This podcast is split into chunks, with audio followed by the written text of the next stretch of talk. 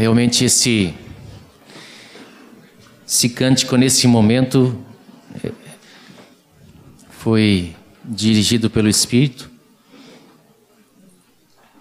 porque para confiarmos no Senhor, dependermos dele, nós temos que abrir mão dos nossos sonhos.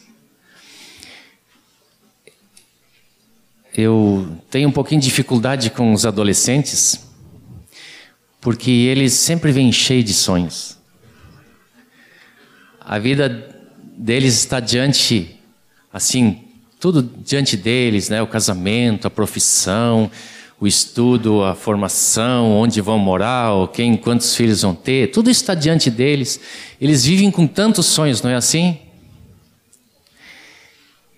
E confiar no Senhor que Ele tem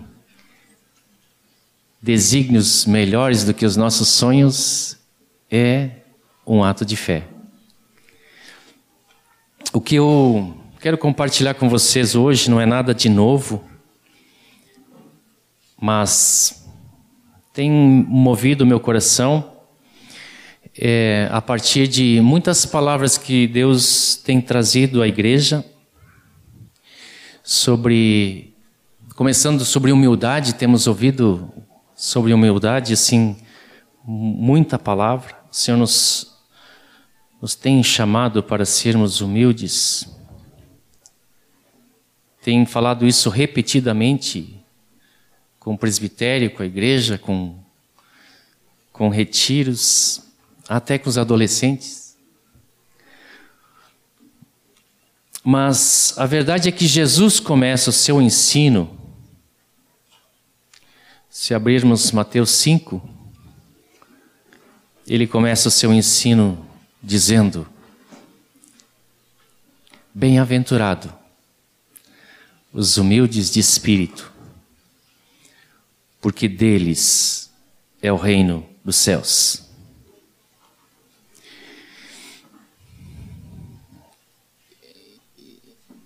Deles é o reino dos céus.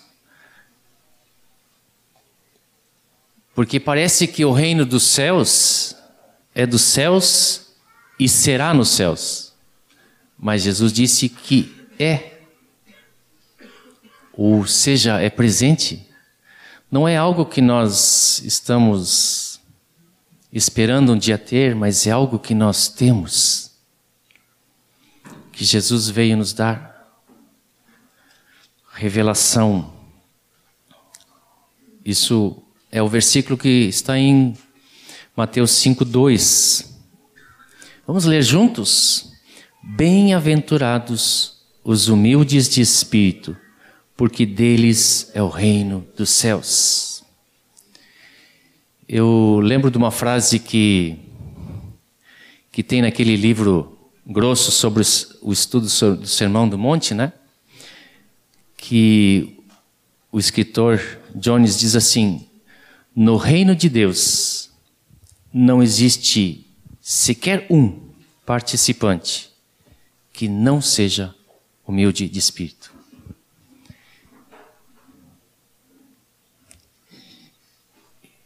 É interessante porque às vezes nós não levamos na mesma seriedade. Mas por quê? É porque nós, e assim como Jesus começou o seu ensino do reino, ele coloca a nossa necessidade, o nosso esvaziamento. Ninguém pode ser cheio de Deus se não estiver vazio de si.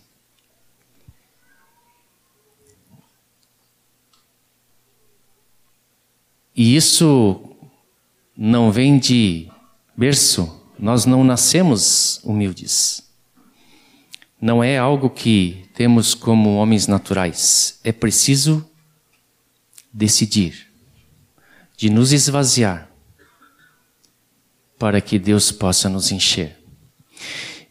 Talvez, em termos de conceito, nós é, confundimos um pouco o que é ser humilde de espírito. Não estou falando de maltrapilhos, ignorantes, é, covardes ou qualquer outra coisa, não. Estou falando de homens santos, mas cheios de Deus.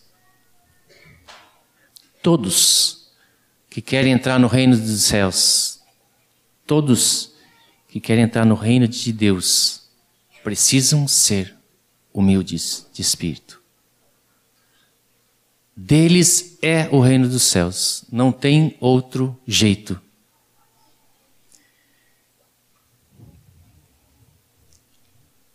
Porque o nosso reino, o reino de Jesus falou diante de Pilatos, não é daqui. Esse reino é dos céus. Não é daqui. Os parâmetros desse reino não são os parâmetros deste mundo. Tanto que aqui se aplaudem os grandes, os autoconfiantes, os independentes. E no reino dos céus são os dependentes, aqueles que necessitam e precisam do Espírito. Não sei como é que seria o encontro da igreja só com, com humildes de espírito. Sei, mas creio que isso mexe conosco lá dentro. Com essa introdução, eu quero pular para um texto que que João Nelson ministrou um dia sobre Jeremias, que está em Jeremias 9. São dois versículos, podemos abrir lá, Jeremias 9, 23 e 24.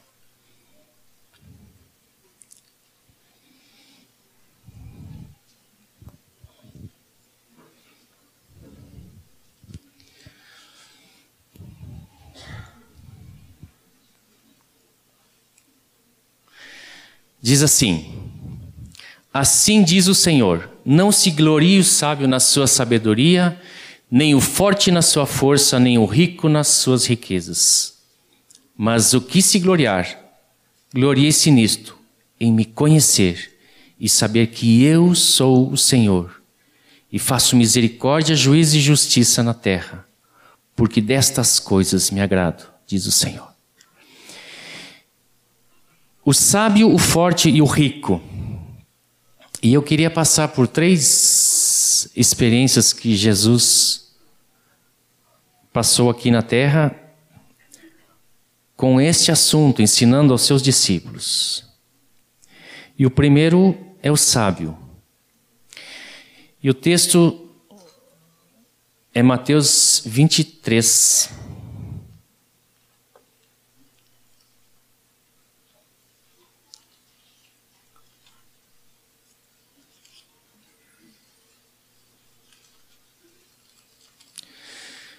O sábio na época de Jesus, no tempo de Jesus, o sábio e os mestres, os guias, eram os escribas e fariseus. Mateus 23, de 1 a 13. Jesus tem um encontro com os sábios. O que ele ensina e como ele conduz esse assunto. Eu vou ler rapidamente para nós estarmos conscientes do, do contexto. Então falou Jesus às multidões e aos seus discípulos: Na cadeira de Moisés, cadeira de Moisés é, é quem tem a lei na mão, né? Se assentam os escribas e os fariseus. Fazei e guardai, pois, tudo quanto eles vos disserem, porém não os imiteis nas suas obras, porque dizem e não fazem. Interessante, né? É que a verdade não deixa de ser verdade, independente por quem ela é dita. Atam pesados, fardos pesados e difíceis de carregar e os põem sobre os ombros dos homens Entretanto, eles mesmos nem com o dedo querem movê-los. praticam, porém, todas as suas obras com o fim de serem vistos dos homens. Finalidade não é o reino, finalidade são eles. Pois alargam os seus filactérios. O que, que é filactério?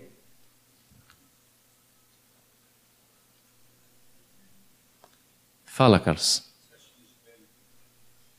Isso, é umas, umas caixinhas é, que eles tinham de pele, assim, de couro, e botavam quatro pergaminhozinhos dentro que tinham as leis escritas, porque eles não tinham Bíblia, né?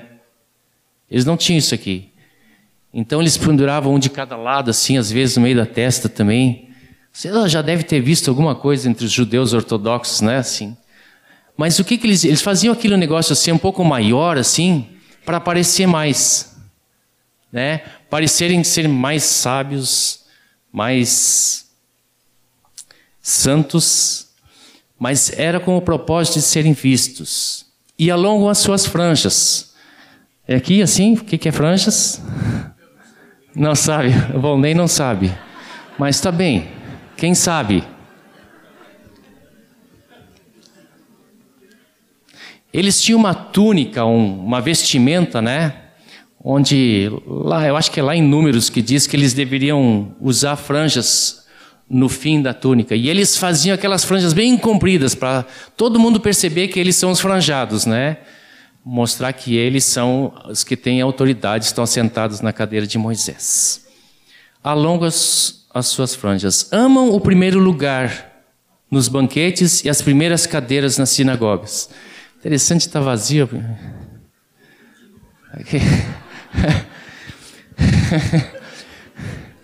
Mas eu dou graças a Deus porque Aqui assim, ó, não tem aquelas cadeiras altas, todas recortadas de púrpura, de, né?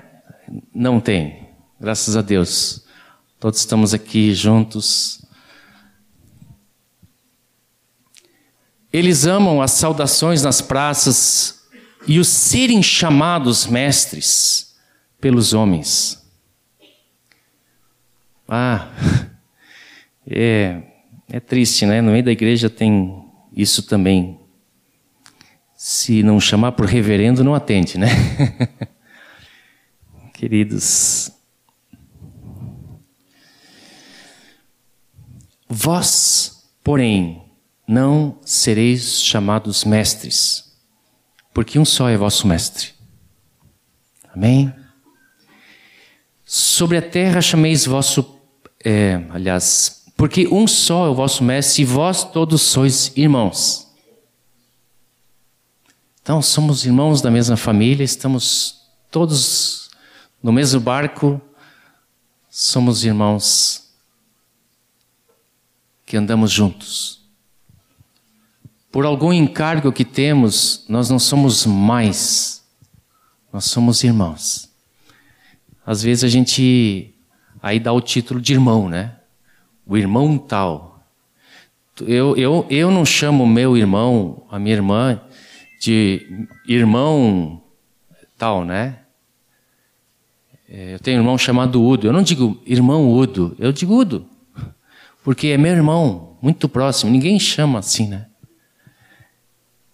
Parece que alguma coisa sempre se infiltra no meio para sermos reconhecidos.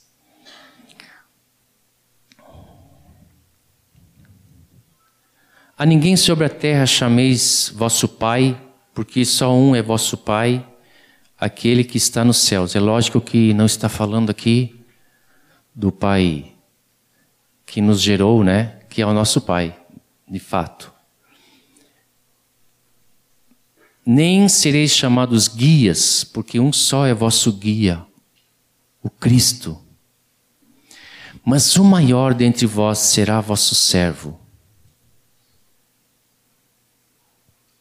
servo. Quem a si mesmo se exaltar será humilhado, e a quem e quem a si mesmo se humilhar será exaltado.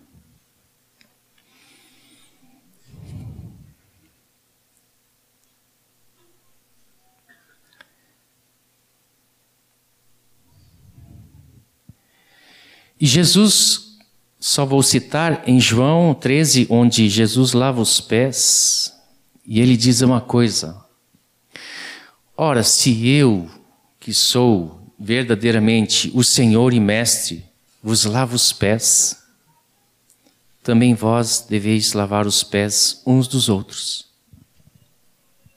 Isso está lá em João 13, 14. E no versículo 17 diz: Bem-aventurado sois se, os se o praticardes. Porque estes guias aqui, eles falavam, mas não praticavam. Mas verdadeiramente bem-aventurado, disse Jesus, é aquele que pratica. O servir. É muito fácil a gente dizer, ah, eu te sirvo, meu Senhor Jesus, tudo bem. Mas quando chega na hora de servir meu irmão, às vezes nós não reconhecemos isso como algo feito para o Senhor. Mas Jesus ensinou isso, de lavar os pés uns dos outros.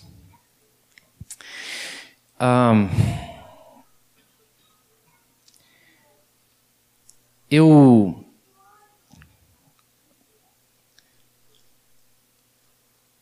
quando me converti, comecei a ler a Bíblia e ver todas as cartas que Paulo escreveu e a história de Paulo. Eu ficava assim, poxa vida, Deus escolheu um homem sábio finalmente assim para continuar, né? Depois que Jesus Jesus voltou à glória. E parece que, bom, Paulo era cidadão romano, ele sabia falar bem, assim, ele, ele tinha conhecimento, ele era fariseu, ele não sei o que, blá blá. Então, Deus pôde usar um homem assim. É, e muitas vezes nós, nós nos enganamos com isso, porque esta não é a verdade. Ele mesmo diz, e eu queria ler esse texto de ele falando em 1 Coríntios é, no capítulo 2, ele dizendo, escrevendo essa carta, ele diz assim: Eu, irmãos, versículo 1, Eu, irmãos, quando fui ter convosco, anunciando-vos o testemunho de Deus, não o fiz com ostentação de linguagem ou de sabedoria, porque decidi nada saber entre vós senão a Jesus Cristo e este crucificado. E foi em fraqueza, temor e grande tremor que eu estive entre vós. A minha palavra e a minha pregação não constituíram em linguagem persuasiva de sabedoria, mas em demonstração do Espírito e de poder, para que a vossa fé não se apoiasse em sabedoria humana, e sim no poder de Deus. É, por mais simples que seja a palavra, eu perguntei pro Volney aqui antes de subir, Volney, tu fica nervoso também? Eu digo, o Volney disse assim, Deus nos conserve assim, né? Dependentes dele, porque no dia que eu subi aqui, com passo firme, batendo o pé, vocês me chamem de volta, tá? Mando sentar para que essa não é a dependência de Deus. E, e eu não tenho palavra para vocês. Se o Senhor não falar o coração, ao nosso coração, não são palavras persuasivas, bonitas, que nós podemos trazer aqui, até podemos trazer, mas elas não vão mudar a vida de ninguém, não vão tocar o coração de ninguém. São palavras de fé e de poder. As palavras dele, não as nossas. Fraqueza, temor e grande tremor. Eu às vezes fico um pouco preocupado quando eu vejo assim anúncio de pregadores, né? E vai ser assim, vai, já pinta aquele quadro, né? É, sabe o que, que parece assim que eles fazem, né? Vai ser uma noite de poder, manifestação, muitos, muitas curas. E eu creio que Deus faz tudo isso, não estou desfazendo isso, mas parece assim que querem chamar é, né, o homem de. O homem, o homem, né? Parece que nós mandamos em Deus, tem que, Deus tem que fazer isso naquela noite. Parece que queremos manipular o Senhor e nós nós não somos os sábios, mas temos que em fraqueza, temor e grande temor, temor. Eu até acho que quanto mais nós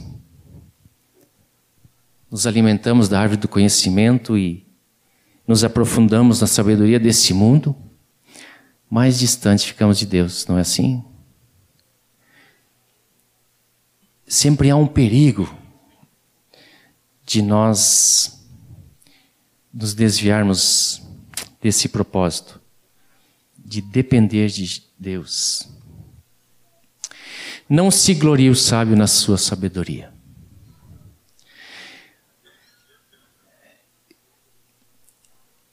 Continuação do texto de 1 Coríntios 2, 6 diz ali: Entretanto, expomos sabedoria entre os experimentados, não porém a sabedoria deste século, nem a dos poderosos desta época que se reduzem a nada, mas falamos da sabedoria, sabedoria de Deus em mistério, outrora, outrora oculta, a qual Deus preordenou desde a eternidade para a nossa glória Sabedoria essa que nenhum dos poderosos deste século conheceu, porque se a tivessem conhecido, jamais teriam crucificado o Senhor da glória. Mas como está escrito, nem olhos viram, nem ouvidos ouviram, nem jamais penetrou em coração humano o que Deus tem preparado para aqueles que o amam e não terá preparado, né? Porque o versículo seguinte diz assim: Mas Deus não o revelou, está no passado pelo Espírito, porque o Espírito a todas as coisas perscruta, até mesmo as profundezas de Deus. Porque qual dos homens sabe as coisas do homem, senão o seu próprio Espírito que nele está? Assim também as coisas de Deus ninguém as conhece, senão o Espírito de Deus. Ora, nós temos recebido, nós não temos recebido o Espírito do mundo, e sim o Espírito que vem de Deus para que conheçamos o que por Deus nos foi dado gratuitamente. Disso também falamos, não em palavras ensinadas pela sabedoria humana, mas ensinadas pelo Espírito, conferindo coisas espirituais com espirituais. Ora, agora vem o choque do conhecimento e sabedoria natural deste mundo com o de Deus Ora, o homem natural não aceita as coisas do Espírito de Deus porque lhes são loucura. E não pode entendê-las porque elas se discernem espiritualmente. Porém, o homem espiritual julga todas as coisas, mas ele mesmo não é julgado por ninguém. Pois quem conheceu a mente do Senhor que o possa instruir? Nós, porém, temos a mente de Cristo. Não se glorie o sábio na sua sabedoria. Amém. Nem o forte na sua força. E agora nós vamos para Mateus 20.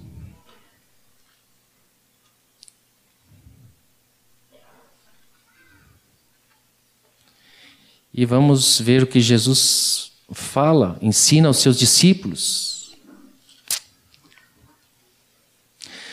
Mateus 20, 20. Chega a mãe de Tiago e João. Então se chegou a ele a mulher de Zebedeu, com seus filhos, e adorando, pediu-lhe um favor. Perguntou-lhe ele: Que queres? E ela respondeu: Manda que no teu reino estes meus dois filhos se assentem um à tua direita e o outro à tua esquerda. Mas Jesus respondeu: Não sabeis o que pedis. Dia que eu ministrei isso lá no retiro de adolescentes, eu, eu desafiei um dos adolescentes a vir. Eu vou fazer isso agora, não sei se eles vêm, porque eles devem ser meio acanhadinhos, assim, que nem eu. Quem quer explicar o que Jesus disse? Não sabeis o que pedis. Isso que eles passaram para essa ministração. Hein? Qual é o adolescente aí que quer explicar isso? Lá eles, lá eles participaram. Só para dizer para vocês, eles todos participaram, todas as, as oportunidades que eu dei, eles vieram e colaboraram. Quem quer? Qual é o adolescente corajoso aí? O Volney não começou a dizer que tem que usar? Vamos lá. Quem quer explicar? Não sabeis o que pedis. Só isso, não precisa explicar mais nada. Uma frase só. Significa. Ih, senti que. Vou ficar sozinho aqui. É que eles achavam, a explicação de não sabeis o que pedis, é que eles achavam que o reino de Deus era que nem o reino do mundo, dos, dos, do mundo ao seu redor que eles conheciam.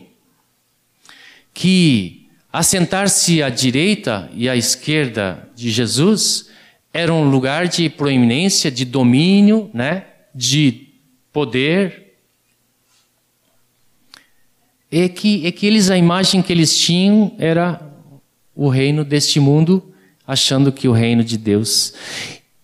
E eu não, eu, eu, não sei se eu fosse discípulo, talvez eu, eu estaria lá naquela hora pensando a mesma coisa, né?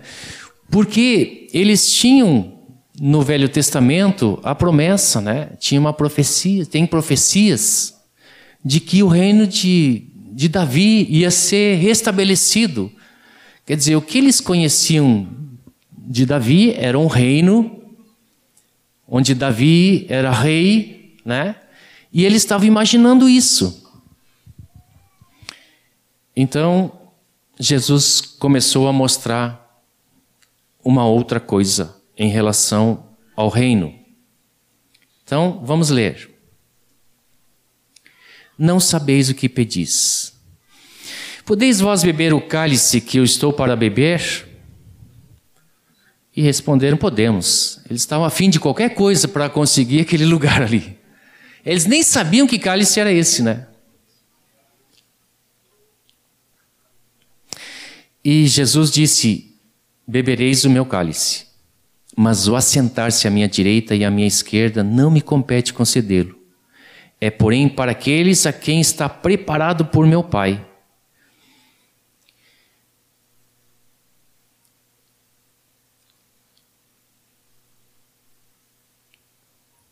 Eu não sei se eles entenderam tudo, mas eles começaram a perceber algo novo. E eu penso assim, que depois fala, é, os outros dez, né? Diz assim, ó, ora, ouvindo isso, os dez indignaram-se contra os dois irmãos. Ou seja, os dez não eram melhor que os outros dois, né? Eles acharam que os dois estavam passando a perna neles, né? E que eles, como Jesus só tinha dois lados, o lado direito e o lado esquerdo, né? Eles perderam a vez de serem o braço direito e o braço esquerdo de Jesus. E Jesus então aproveitou aquela deixa da indignação deles e começou a ensinar algo novo. Jesus, chamando, os disse: Sabeis que os governadores dos povos os dominam e os maiorais exercem autoridade sobre eles. Os que têm força, os que têm poder neste mundo são os governadores, são os maiorais. Isto é o que vocês veem neste mundo.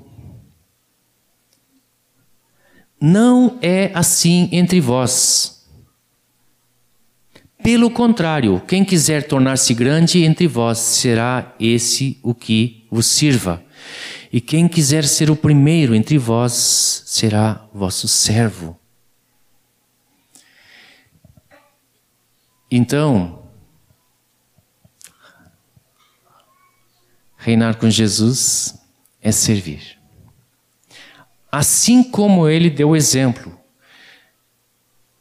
a sabedoria dele como mestre e como Senhor, ele demonstrou na prática, sendo humilde, lavando os pés de seus discípulos. Agora, no poder e autoridade que ele tem do seu reino, ele apresenta assim, tal como o filho do homem, versículo 28, que não veio para ser servido, mas para servir e dar a sua vida em resgate por muitos.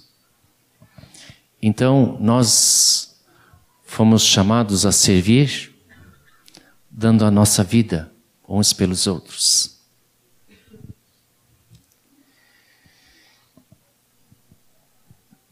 Jesus deu exemplo. Não se glorie o sábio na sua sabedoria, nem o forte na sua força, e nem o rico nas suas riquezas. Agora, vamos para o encontro de Jesus com uma situação onde ele ensina sobre a riqueza. Voltamos para Mateus 19, no versículo 16, onde ele encontra um jovem que possuía riquezas.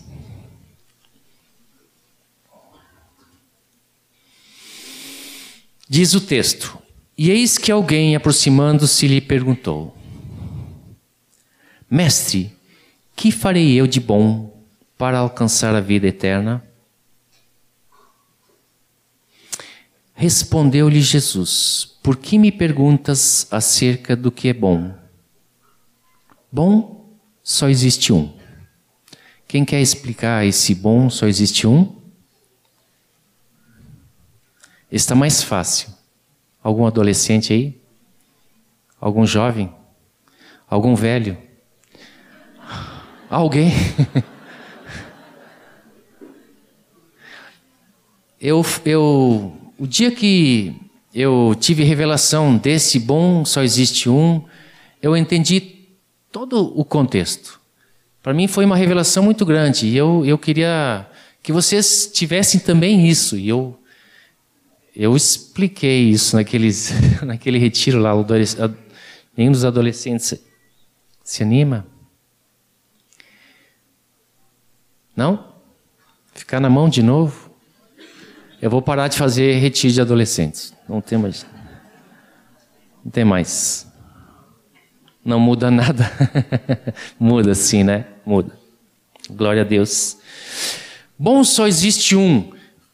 Jesus, é, eu acho ele fantástico como ele usa a situação. É claro que ele tem as palavras de vida em, nele assim, e ele vai, ele vai falando com uma, uma sabedoria de Deus.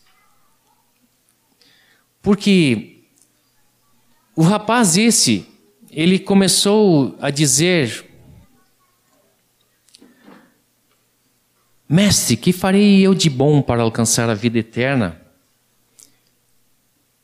E Jesus se des, assim se prendeu a palavra bom. E ele diz: bom só existe um. É lógico que a dedução bem clara e rápida, né? Se existe um só que é bom, quem é? Só pode ser Deus. Não é lógico? É essa, é, essa conclusão os adolescentes chegaram ligeirinho lá também. Mas o que Jesus quis mostrar aos discípulos com isso, e aquele jovem especialmente, é que alguém estava perguntando como alcançar a vida eterna. Como se alcança a vida eterna? Quem tem o filho tem a vida, não é? Quem era a vida eterna ali? Eu sou a vida. Jesus estava querendo dizer para aquele jovem assim: se tu estás perguntando pelo bom, será que tu me reconheces como Deus que te pode dar a vida? Esta era a conclusão que Jesus queria que esse jovem tivesse. Porque ele disse: Bom, é só um, é Deus. E eu estou aqui, como Deus encarnado, para dar vida. Tu reconheces em mim essa vida?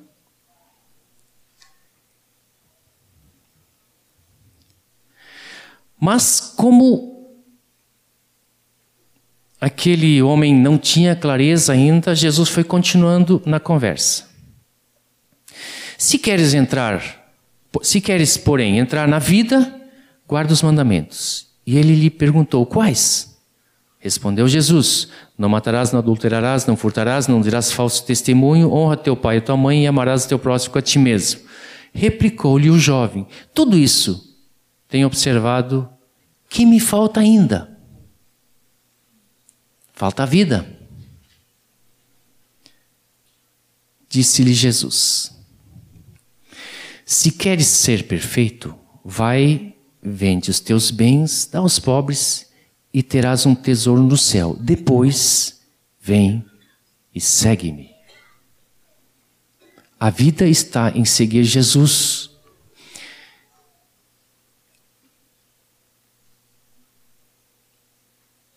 E certamente aquele jovem estava seguindo a sua avareza. Tendo, porém, o jovem ouvido essas palavras, retirou-se triste por ser dono de muitas propriedades. Então disse Jesus a seus discípulos: Em verdade vos digo que um rico dificilmente entrará no reino dos céus. E ainda vos digo que é mais fácil passar um camelo pelo fundo de uma agulha do que entrar um rico no reino dos céus, de Deus. É, eu não sou teólogo para dizer que, que é fundo de agulha, eu conheço bem o camelo. E, e sei que alguma coisa aí está sendo impossível. Porque foi Jesus que fez com que a, a afirmativa dele trouxe uma reação nos discípulos. Porque eles disseram assim: se é sendo assim, quem pode ser salvo?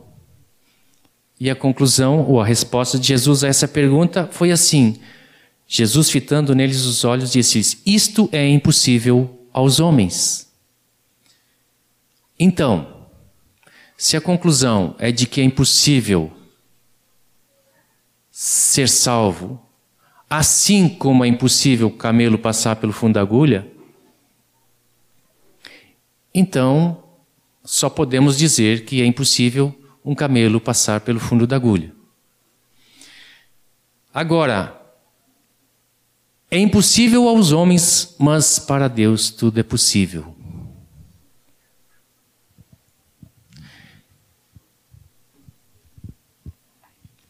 Eu lembro aquele texto que Jesus mesmo fala, né?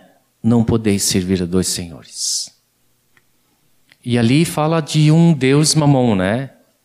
Ou serve ao Senhor, ou serve a Deus, ou serve às riquezas. Ou um ou outro. Nós não podemos seguir os dois como sendo o Senhor da nossa vida.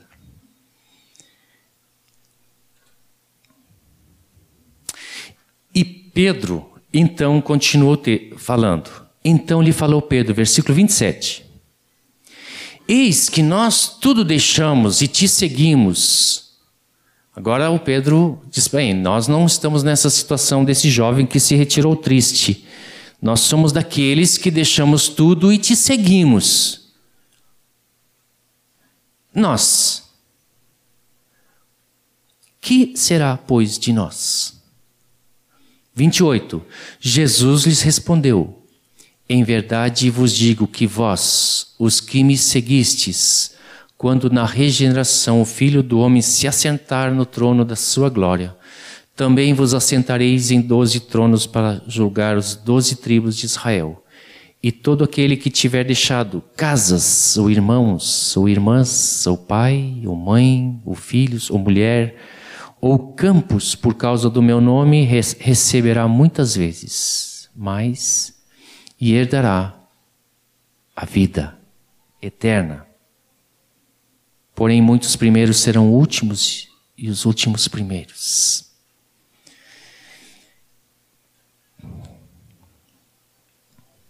A pergunta que eu me fiz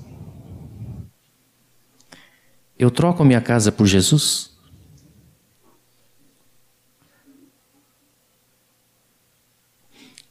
Será que eu, alguém chegando para mim assim, ó, tu, tu tem duas opções, ou seja, tu tem uma opção de ficar com a tua casa e abandonar Jesus, ou tu segue Jesus e abandona a tua casa. Eu nunca pensei tão prático assim, mas alguém já deixou casa por causa de Jesus aqui?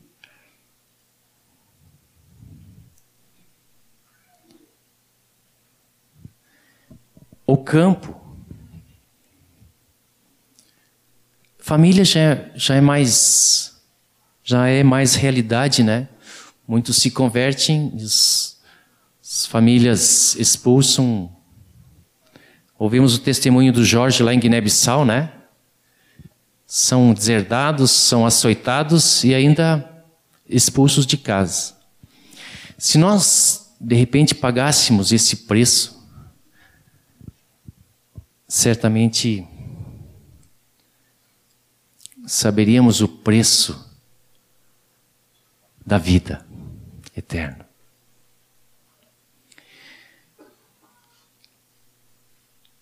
Eu, lá no retiro de adolescentes, nós fizemos é, várias vários teatros assim, tentando representar algumas coisas que ficassem um pouco mais impactadas em nós e principalmente nos adolescentes assim que os mais novinhos, né? E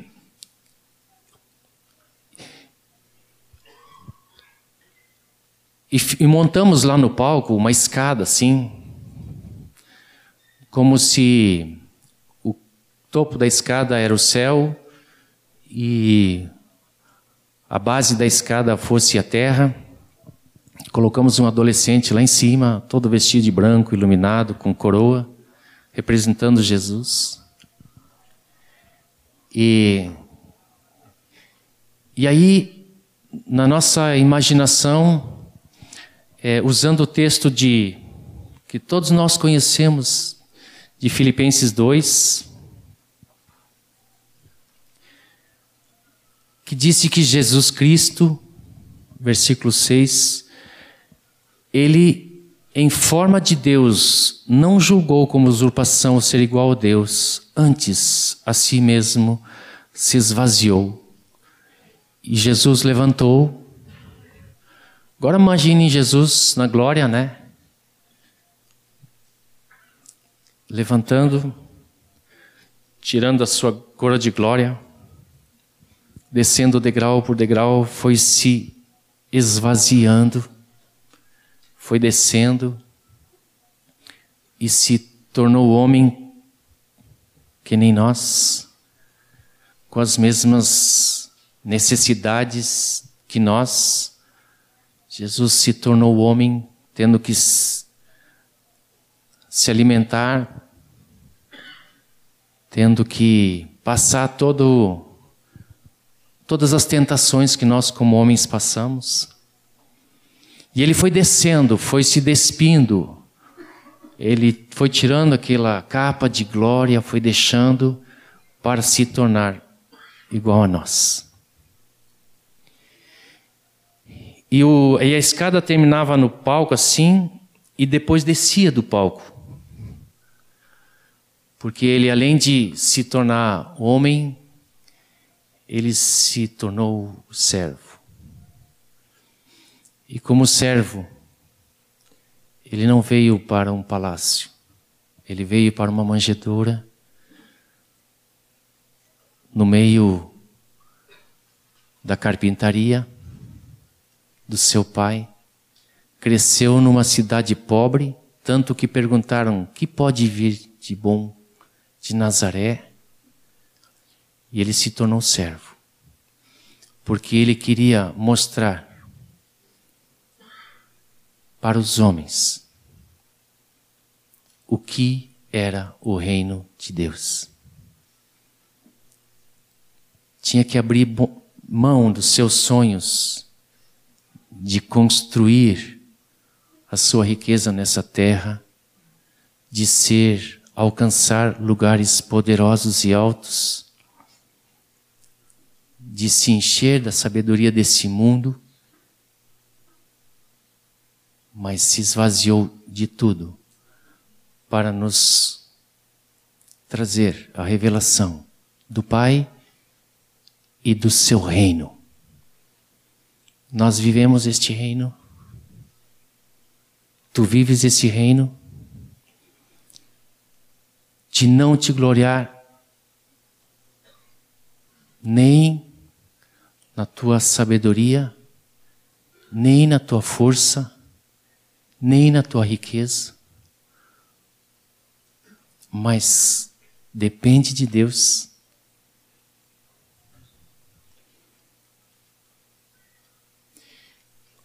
Eu olho para vocês jovens e eu sei que vocês têm muitos sonhos de cursar muitos cursos, de se aperfeiçoar em muita coisa. E nada disso é errado. Mas este não é o reino de Deus. Nós temos que nos despojar de tudo. A nossa riqueza não é que nós não possamos ter riquezas, mas temos que nos despojar de tudo isso. Este não é o reino de Deus. Nós dependemos de Deus e não da riqueza, do poder ou da força.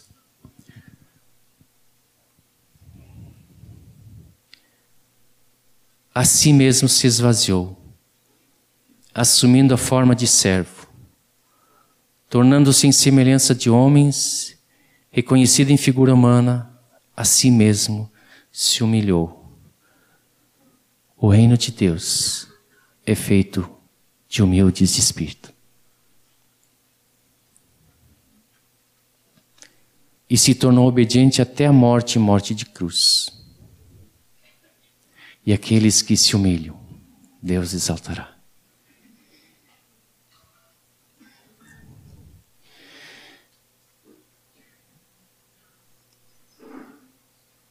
Eu não sei o que Deus falou para cada um e certamente falou coisas diferentes porque há situações diferentes em cada um.